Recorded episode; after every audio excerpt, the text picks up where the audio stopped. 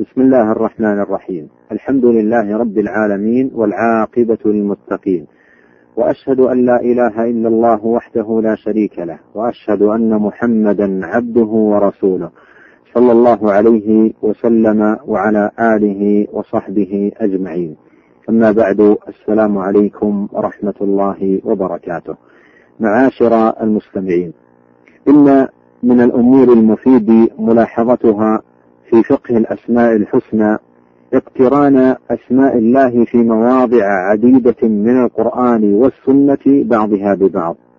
نحو السميع البصير والغفور الرحيم والغني الحميد والخبير البصير والرؤوف الرحيم والحكيم العليم والحميد المجيد والعزيز الحكيم والعلي العظيم والفتاح العليم واللطيف الخبير والشكور الحليم والعفو الغفور والغني الكريم. والأمثلة كثيرة جدا لهذه الأسماء المقترنة. ولا ريب معاشر الإخوة أن هذا الاقتران فيه من الحكم العظيمة والفوائد الجليلة والمنافع الكبيرة ما يدل على كمال الرب سبحانه وتعالى مع حسن الثناء وكمال التمجيد. إذ كل اسم من أسمائه متضمن صفة كمال لله عز وجل فإذا اقترن باسم آخر كان له سبحانه ثناء من كل اسم منها باعتبار انفراده وثناء من اجتماعهما وذلك قدر زائد على مفرديهما. وفيما يلي معاشر المستمعين أمثلة عديدة يتضح بها المقصود. كثيرا ما يرد في القرآن مجيء العزيز الحكيم مقترنين فيكون كل منهما دالا على الكمال الخاص الذي يقتضيه وهو العزة في العزيز والحكم والحكمة في الحكيم.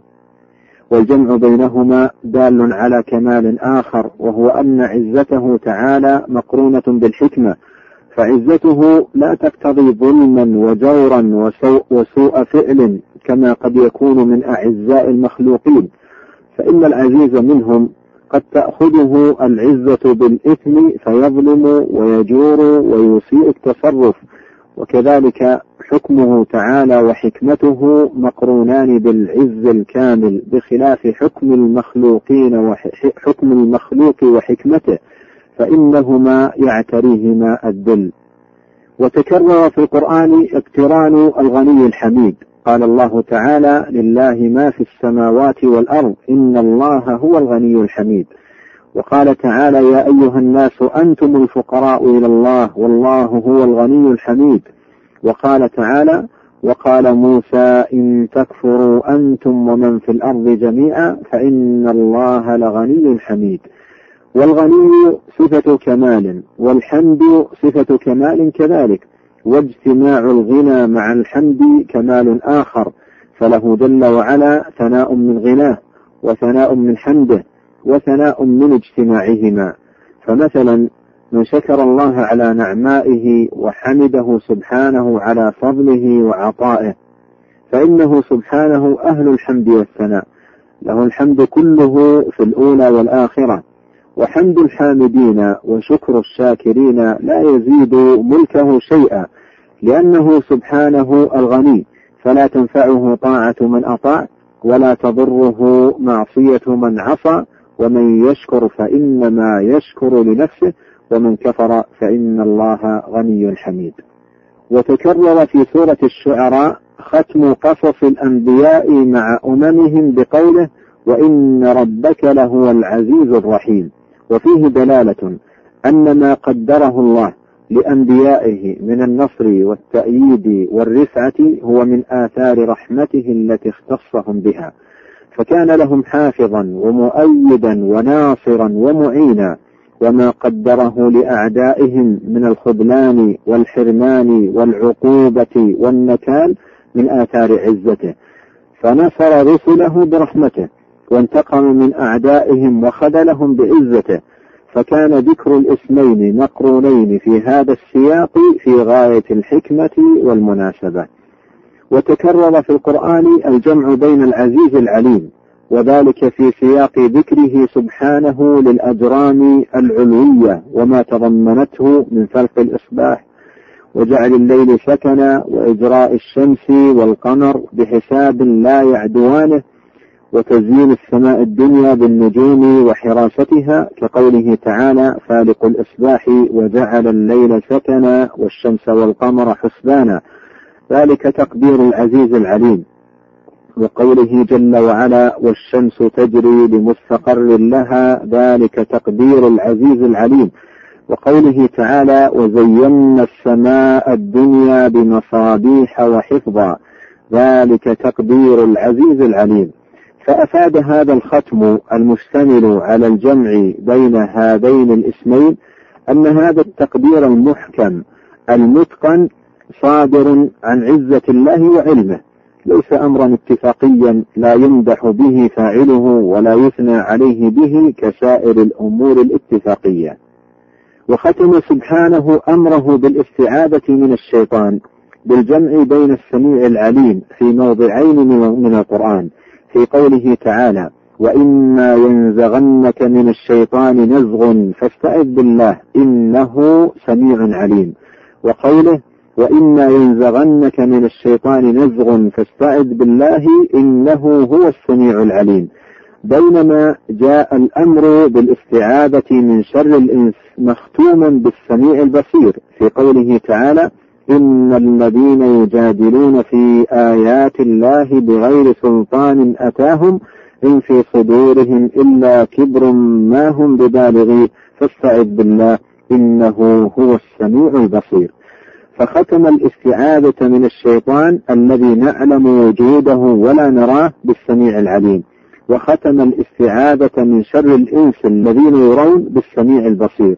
لأن أفعال هؤلاء معاينة ترى بالأبصار وأما نزغ الشيطان فوساوس وخطرات يلقيها في القلب يتعلق بها العلم. وجاء في بعض الآيات الختم بقوله والله واسع عليم ومن ذلكم قوله تعالى مثل الذين ينفقون أموالهم في سبيل الله كمثل حبة أنبتت سبع سنابل في كل سنبلة مئة حبة. والله يضاعف لمن يشاء والله واسع عليم. وهو مطابق للسياق. ومن الفوائد أنه على العبد ألا يستبعد هذه المضاعفة.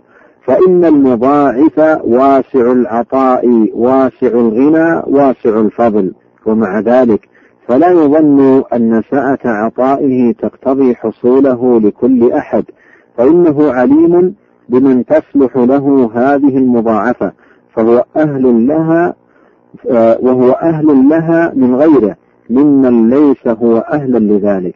ومثله قول الله تعالى والله والله يؤتي ملكه من يشاء والله واسع عليم وقوله والله يضاعف لمن يشاء والله واسع عليم وختمت آيات كثيرة في القرآن باسميه سبحانه وتعالى التواب الرحيم.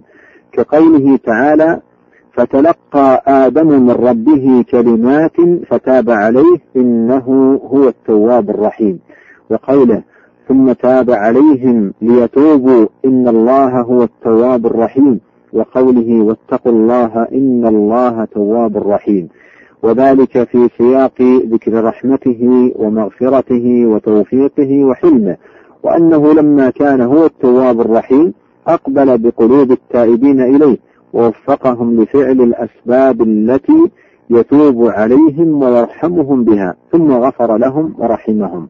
فتاب عليهم أولا بتوفيقهم للتوبة والأسباب وتاب عليهم ثانيا حين قبل متابهم وأجاب سؤالهم لطفا منه بهم ورحمة. وجاء في القرآن ختم بعض الآيات المشتملة على أسباب الرحمة وأسباب العقوبة بالجمع بين اسميه الغفور الرحيم. وفي هذا دلالة على عظيم منه سبحانه وأن رحمته سبقت غضبه وصار لها الظهور وإليها ينتهي كل من وجد فيه أدنى سبب من أسباب الرحمة. وهذا معاشر المستمعين باب واسع للمتدبر والمتأمل وبالله وحده التوفيق. وإلى هنا تنتهي هذه الحلقة وإلى لقاء آخر. والسلام عليكم ورحمة الله وبركاته.